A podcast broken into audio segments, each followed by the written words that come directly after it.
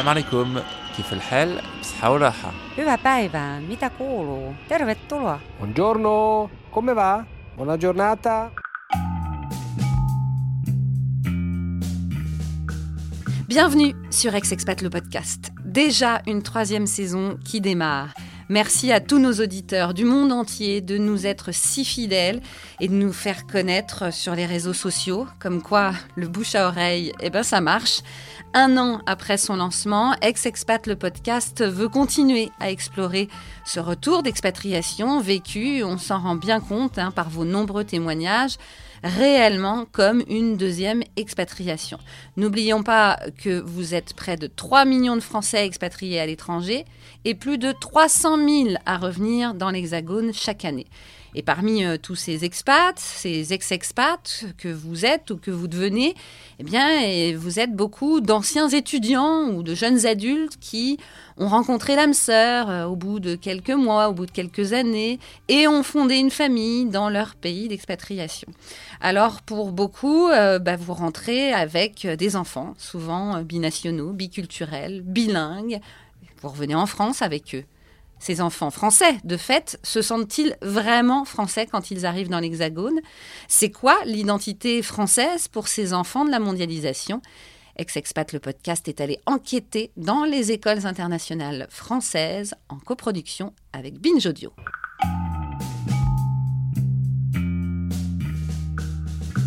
Épisode 1, saison 3, l'identité française de nos petits ex-expats.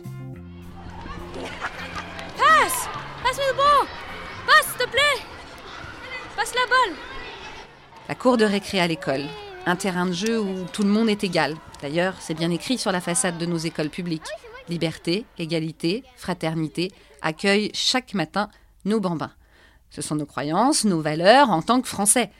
Mais pour un enfant qui est né et a grandi ailleurs, ou bien qui a des parents d'origine mixte, c'est quoi être français? Est-ce qu'ils se sentent vraiment français? Nous sommes allés à la rencontre de quelques petits ex-expatriés de classe de CM2 et de 6e pour en parler. Bonjour, je m'appelle Alexandre, je suis franco-américain. Je m'appelle Kian, je suis franco-canadien. Je m'appelle Alice et je suis franco-britannique. Que ça soit pour le boulot, un changement de vie ou pour le plaisir de voyager, les parents de ces enfants ont vécu pendant plusieurs années à l'étranger. Alexandre, par exemple, a passé 7 de ses 11 ans à Hong Kong et à son retour en France, il se pose des questions. C'est bizarre parce que je me sens plutôt hongkongais euh, et, euh, que français, mais je viens juste de rentrer en France et c'est, c'est, c'est triste parce que ça me, ça me fait de la peine de plus revoir Hong Kong. Qu'est-ce qui fait que tu, tu te sens plus proche de ce pays-là que, que celui où presque t'es né, quoi? Alors déjà, bah, je m'en souviens presque plus du tout, mais ouais, plus du tout de la France. Et à Hong Kong, euh, bah, j'avais eu plein plein de copains. J'avais la plage, j'avais euh, les randonnées, la montagne, et euh, surtout bah, le- les différences de, de paysages juste à côté. Et la façon de vivre aussi Qu'est-ce qu'il y a en France qui fait que c'est peut-être un peu plus difficile pour toi? Bah, je crois que c'est la ville de Paris. Parce qu'à Hong Kong, il y avait plein de trucs. Par exemple, il y avait des, des, marchés juste à côté de, no- de notre maison. Alors qu'à Paris, c'est plutôt tout plat. À Hong Kong, il y avait, il y avait beaucoup, beaucoup de montagnes. Il y avait beaucoup d'îles. euh, ce qui fait qu'on pouvait aller euh, sur plein d'îles différentes et faire euh, plein de choses différentes, goûter des différentes nourritures. Alors qu'à Paris, il y a plutôt, c'est juste des restaurants. Des fois, je me sens pas à l'aise, mais en France, en France, ça va. Enfin, il y a- les gens, ils sont sympas. Par exemple, à l'école et tout. Mais euh, ouais, c'est dur. Parce que y a tous les souvenirs de Hong Kong, ça me trouble. Et qu'est-ce que tu penses qu'il faudrait faire pour que tu retrouves quelque part euh, cet esprit français? Peut-être que tu n'as pas envie d'être français finalement. Bah, pas spécialement. Et Alexandre n'est pas le seul à se sentir un peu perdu. Même si euh, chaque expérience est différente, tous les enfants avec qui nous avons parlé pour cet épisode essaient de trouver un sens à leur identité française. Kian, mon fils, est issu de notre famille d'origine assez diverse. hein. Je suis française, mon mari est britannico-canadien. Nous nous sommes expatriés au Canada, où nos enfants sont nés. Ils ont donc grandi avec les trois cultures et les deux langues. Kian avait 7 ans quand il est arrivé en France et son bagage canadien eh bien, est toujours très présent. Mais être français, c'est aussi son identité. Je suis franco-canadien et je me sens assez français. Pourquoi tu te sens assez français? Car je- déjà je vis en France, j'ai une mère française. Bah, quand on est arrivé ici, j'ai tout de suite trouvé que c'était bien euh, comme euh, chez moi. Quoi. Est-ce que ton, pays- ton autre pays te manque? Oui, le Canada, il me manque, mais c'est comme ça, c'est la vie. Hein. Une fois que tu, tu, quand tu bouges, il faut la vie, ça, ça revient pas, ça continue. Et alors quand tu, quand tu bouges, c'est, c'est tant pis. Et Est-ce que tu te sens encore canadien ou pas? Oui, je me sens canadien. J'ai vécu plus longtemps là-bas qu'en France. Alors, tu vois, c'est quand même d'abord Canada avant la France. Ah, quand même Mais parce que j'étais d'abord canadien avant français, qui veut dire que ce sera le, je serai Canadi- toujours canadien avant la le français. Je veux dire, c'est ma langue euh, de, de- d'abord, l'anglais. C'est vrai que ce clash culturel peut parfois être compliqué pour ces enfants qui reviennent et ne connaissent pas vraiment la France. Mais à part la langue, il y a d'autres choses qui constituent une culture et une identité. Pour mieux comprendre ce que ça signifie de dire je suis franco quelque chose, notre coproductrice, Laurie Martinez, est allée à la rencontre de Wadik Doyle, professeur de communication et de mondialisation à l'Université américaine de Paris. L'identité culturelle, c'est complexe, mais en effet, c'est une forme d'appartenance, de se sentir appartenir à une communauté nationale, religieuse, culturelle, ethnique.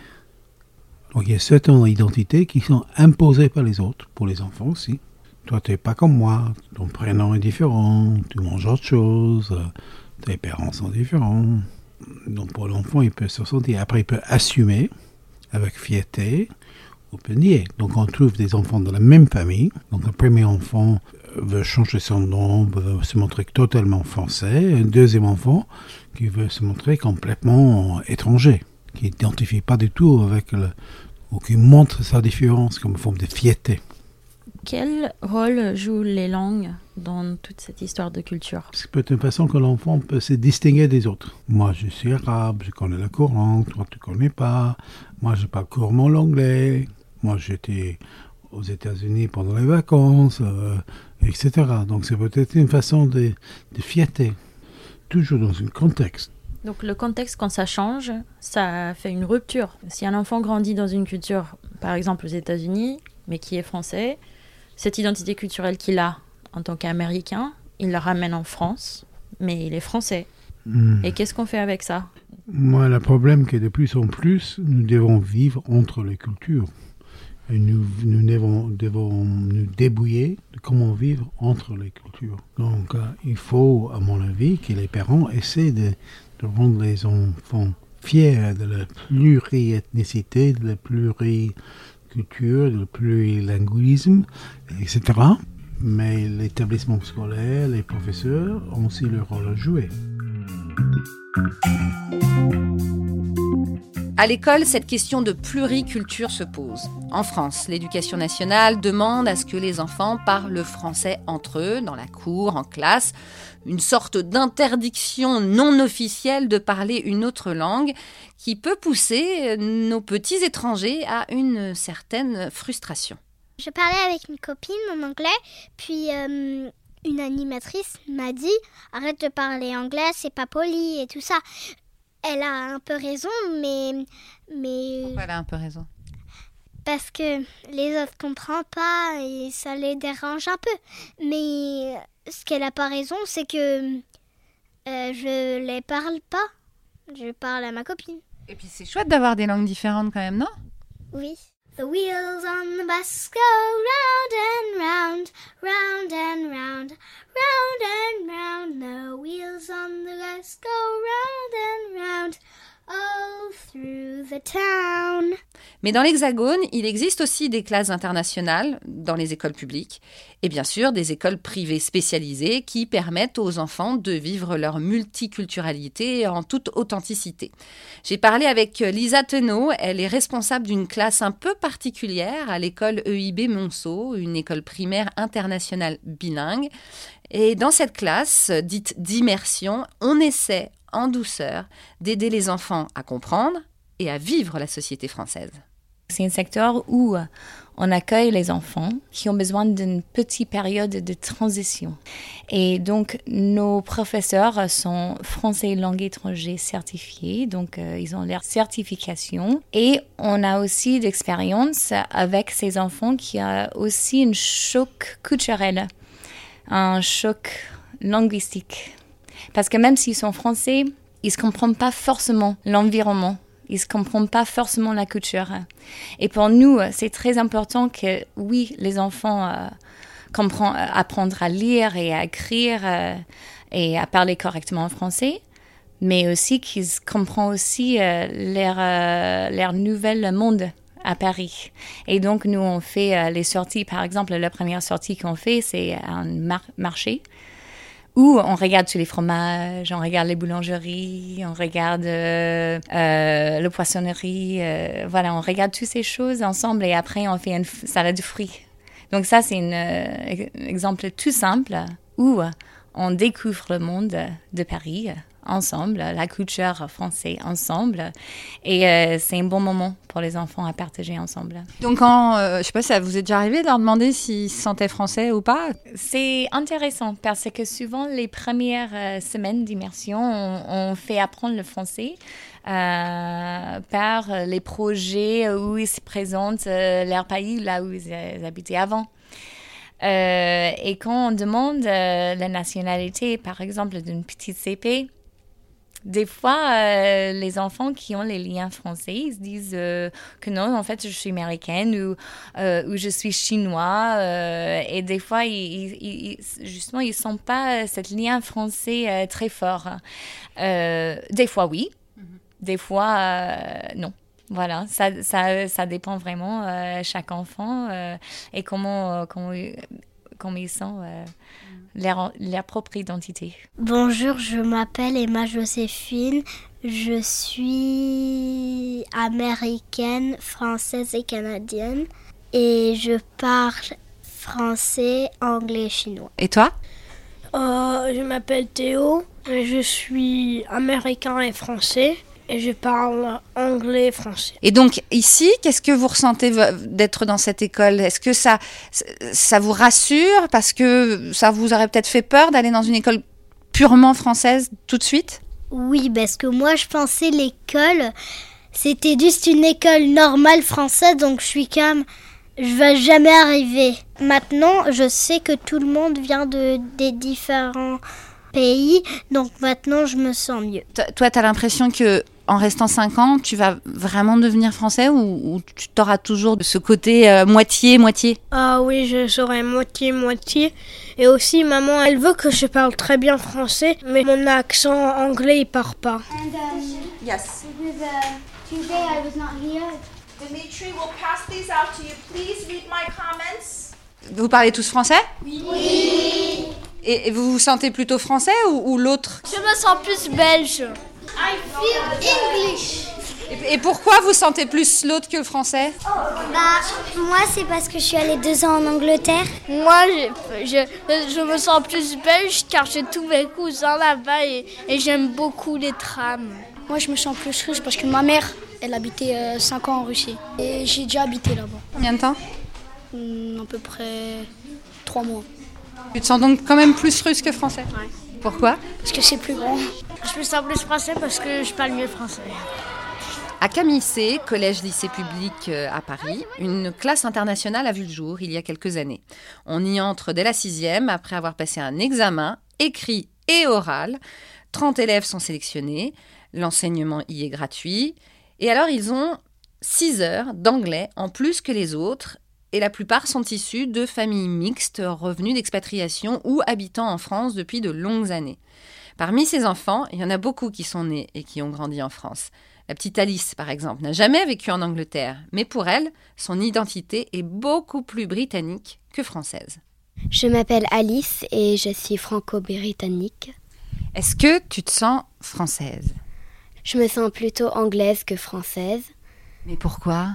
Pourtant, tu as vécu toute ta vie ici, d'après ce que j'ai compris, non? Oui, mais ma mère, elle me parle anglais à la maison, donc je sais pas, mais je me sens plutôt anglaise. Et presque toutes les vacances, je vais en Angleterre voir ma grand-mère. Mais qu'est-ce que ça veut dire se sentir plus anglaise que française? Je parle plus anglais. euh, je, je, pra- je parle en français avec mon père, mais quand même anglais. Et en famille, on parle généralement anglais. Je, juste, je sais pas. Et maintenant, à l'école, je parle anglais avec mes amis. Donc, tu as quand même grandi en France toute ta vie.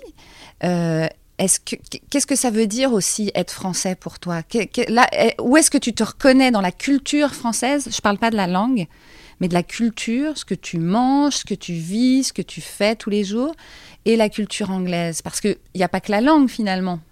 Les timings, donc quand je mange ou quand, quand, je, quand je mange à la maison, c'est c'est plutôt anglais. D'accord, ça veut dire que tu manges à, à 17h le soir, c'est ça? Mais oui, euh, oui. Donc, euh, En grandissant comme ça, tu, donc si tu te sens plus anglais, ça veut dire que tu aimerais aller vi- vivre en Angleterre plutôt que de rester en, en France? J'adore la France, mais euh, j'adore aussi où, où ma grand-mère habite. et c'est, je- Mais peut-être que j'aimerais pas autant si j'habitais là-bas. C'est comme tout. Qu'est-ce que tu aimes dans la France pour une petite bilingue, binationale, biculturelle? Les, tout juste, euh, il y a plein de, mu- il y a des musées partout où on peut juste aller euh, manger un falafel et, et aller au parc. C'est oui.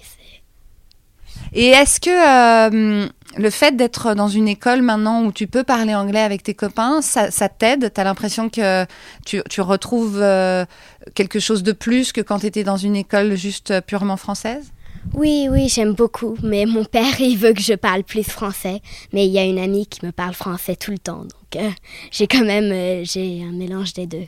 Et qu'est-ce que tu ressens de plus? Tu as l'impression que tu, tu colles plus? Enfin, le fait d'être avec des gens comme toi, c'est ça? Oui, oui, j'ai l'impression de, de bien d'être à ma place. Oui, je, oui. Alors que tu n'y étais pas dans l'école française? Si, si, mais j'étais toujours un peu. Je sais pas, mais j'arrivais pas très bien parfois à trouver mes mots. Moi, je sais parler toutes les langues, toutes les langues. Moi, je sais parler les langues du monde entier. J'en savais rien. Mais maintenant que tu le dis, c'est enfantin. Ça va changer ma vie.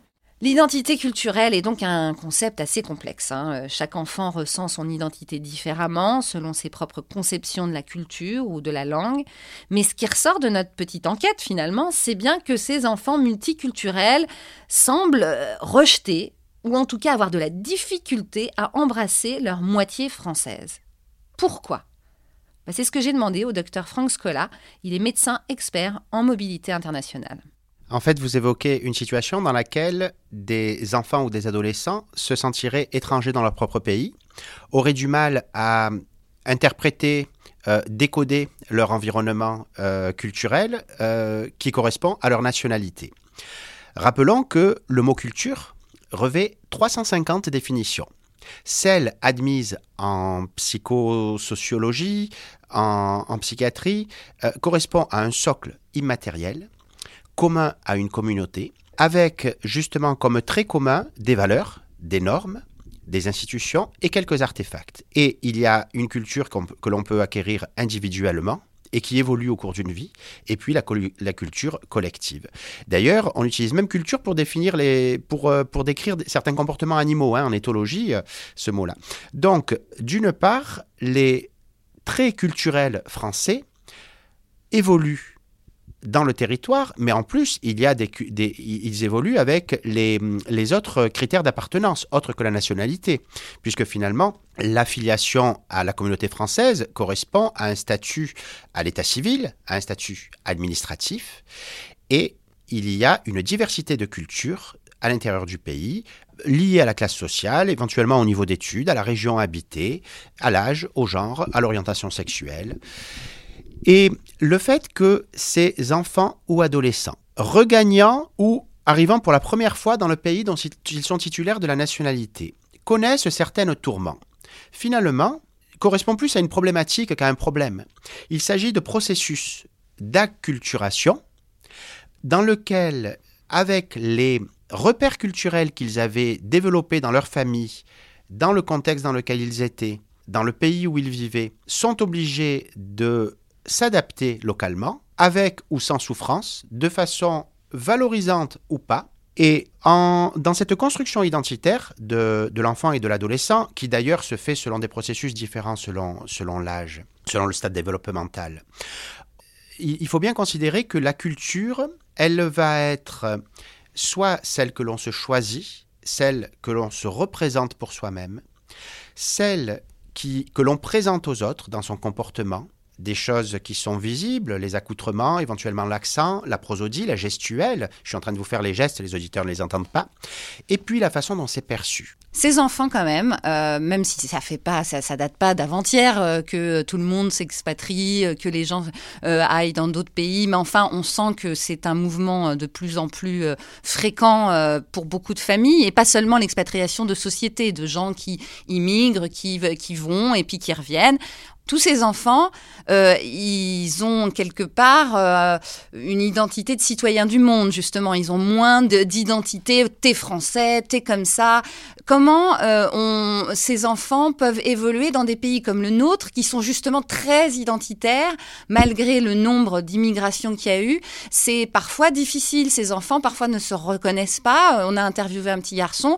Lui dit, je ne suis ni français ni américain. J'ai vécu sept ans à Hong Kong. Je suis donc hongkongais il y a mille et une façons d'être étranger.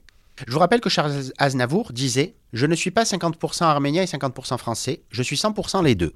Il a bien résumé le fait que culture nécessitait qu'il y ait un consensus.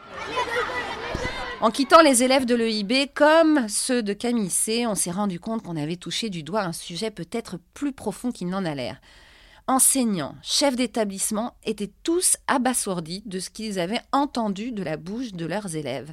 C'est le cas de Pauline Popat-Jones, par exemple, professeure principale des sixièmes de l'établissement Camille C, anglaise, vivant en France depuis 20 ans et elle-même mère d'enfants franco-britanniques. Good afternoon, class 6-2. C'est curieux, je suis assez étonnée de voir qu'ils ne sont pas français.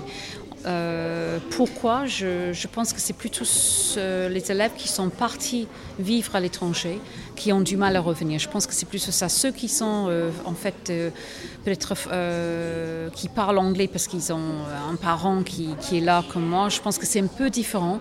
Et je pense que la différence que je fais, c'est ceux qui ont connu les expériences, soit en Chine, Singapour ou ailleurs, qui ont un petit peu du mal à revenir peut-être dans le système. Qu'est-ce qu'il a ce système pour avoir de mal alors qu'on a 10 ans oui. à revenir C'est quand même euh, pourquoi ça n'a pas été le cas dans l'autre sens? Alors peut-être euh, c'est double, peut-être c'est le, le rigidité, peut-être c'est un peu le rigide, le côté administratif. Je pense que c'est ça.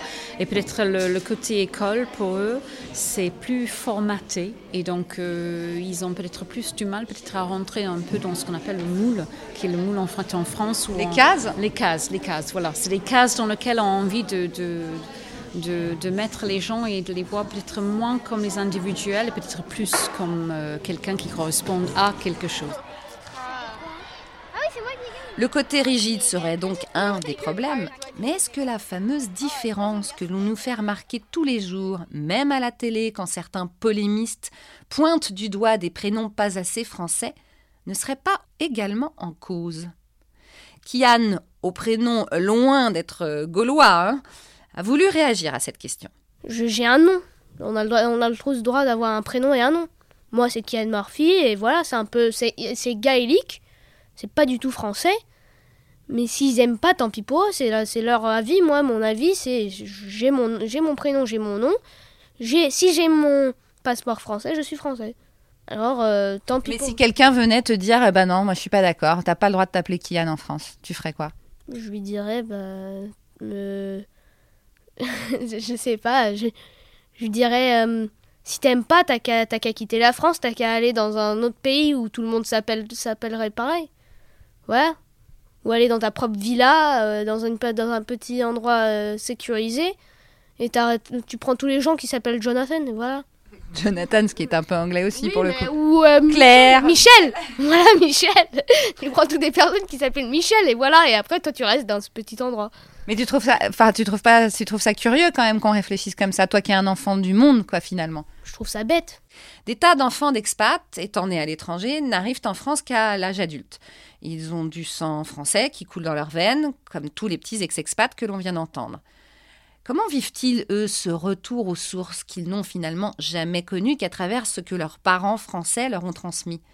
J'ai rencontré Joël, franco-américain, qui a ressenti à son arrivée en France il y a 13 ans, alors qu'il était dans la vingtaine, cette même difficulté à se sentir français. Tout était légendaire en France. Le beurre était mieux, la viande est mieux, les gens sont mieux. Un peu romanticisé, à mon avis. Il y a des choses qu'elle avait raison, hein, notamment du fromage et du vin, mais les autres choses, tout n'est pas mieux ici. mais j'avais envie de, voir ça et euh, avoir mes propres opinions je voulais découvrir mes racines, je voulais, je voulais voir ça. Les gens avec un prénom comme Joël, les gens m'ont traité de Frenchy tout le temps, mais euh, j'ai parlé pas la langue, j'ai jamais mis un pied ici. J'ai joué au baseball, football américain, j'étais dans les écoles américaines. Qu'est-ce qui est arrivé en arrivant ici? Quelle a été ta réaction? Bah, Au début, j'ai adoré. Le mytho que les Français sont pas gentils, etc. Je crois que ça doit être vrai pour certains gens, mais moi j'ai fait le moins d'efforts de me présenter en français, de m'excuser que je parlais pas français. Et les gens, ils étaient super accueillants. À un moment, donné, je me suis enfermé dehors après deux semaines ici, sans mes clés. Un long histoire, mais en bref, j'étais trois jours STF dans la cour de chez ma, ma copine. Et les gens que je connaissais pas, ils me donnaient leur manteau, ils me donnaient à manger.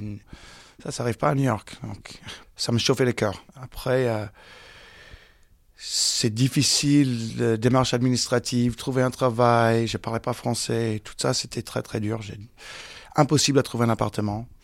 J'avais pas de garant, j'avais pas un CDI, j'avais pas mon, mon job c'était un job américain. C'est mon premier appart, j'étais obligé de donner 10 mois de loyer. Donc, euh, quand tu es jeune et tu travailles, tu es jeune immigré et qui a 5000 euros pour euh, chercher un appart. C'est marrant parce que tout de suite tu dis jeune immigré, mais tu avais ton passeport français. Oui, mais je sentais comme un immigré quand même. C'est, c'est, à ce moment-là, je sentais vraiment comme un étranger. Qu'est-ce que ça veut dire finalement d'avoir un passeport français, d'avoir du sang français dans le corps, mais que finalement, est-ce qu'on est français quand on n'a jamais vécu ici, qu'on parle pas la langue, qu'on n'a pas eu la culture, enfin qu'on a eu une certaine culture française, mais pas plus que ça? Moi, je, sens accepté dans le monde euh, français. Je sais que je vais toujours avoir un accent. Je sais que c'est les références culturelles que je suis perdu. C'est pas les paroles, c'est pas le, le syntaxe. Et là, je crois que je pense à ma mère euh, qui émigrait aux États-Unis très jeune et on, on, on le taquine toujours parce qu'elle trompe les expressions et son accent et ça donne un peu de partie de sa charme quand même. Mais euh, je sens pas exclu. Je sens mes, amis français, euh, ils m'acceptent comme français maintenant, mais je suis quand même euh, leur pote américaine. Ils vont se foutre de ma gueule. Est-ce que quand tu vois tes enfants notamment, tu te dis oui ils sont français, mais je, euh, parce que, bon, les tiens, en tout cas, ont grandi pour l'instant ici.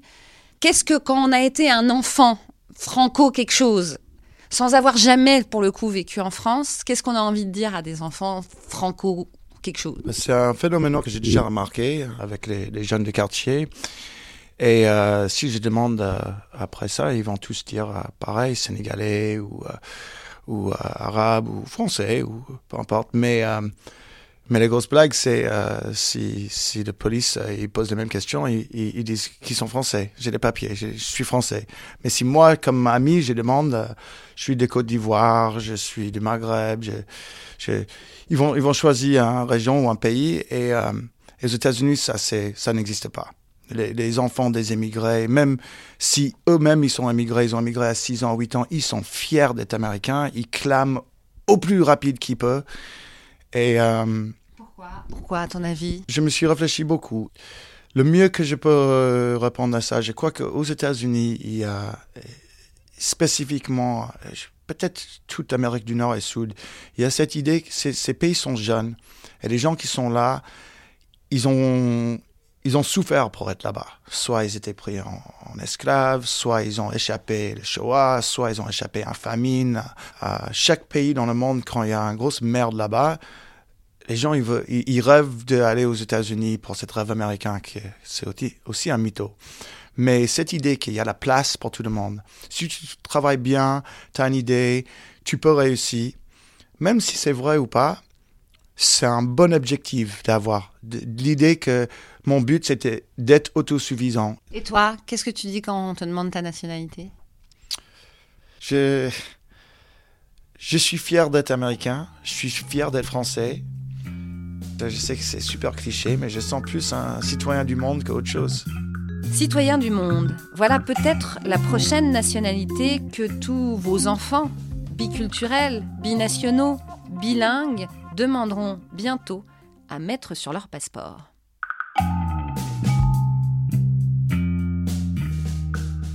Merci d'avoir écouté Ex-Expat le podcast. Merci à ma co-réalisatrice, Catherine Amélie. Merci à mon associé de l'agence Double Monde, Cécile Gorse. Vous pouvez écouter tous les épisodes d'Ex-Expat le podcast sur la plupart des applications d'écoute, notamment iTunes, bien sûr, Spotify, Talkers, Sibel et bien d'autres. Suivez-nous aussi sur Facebook, Instagram, LinkedIn. La communauté s'élargit et le groupe Facebook, Ex-Expat le podcast notamment, vous laisse la parole libre pour échanger, questionner, commenter le retour en France après une expatriation.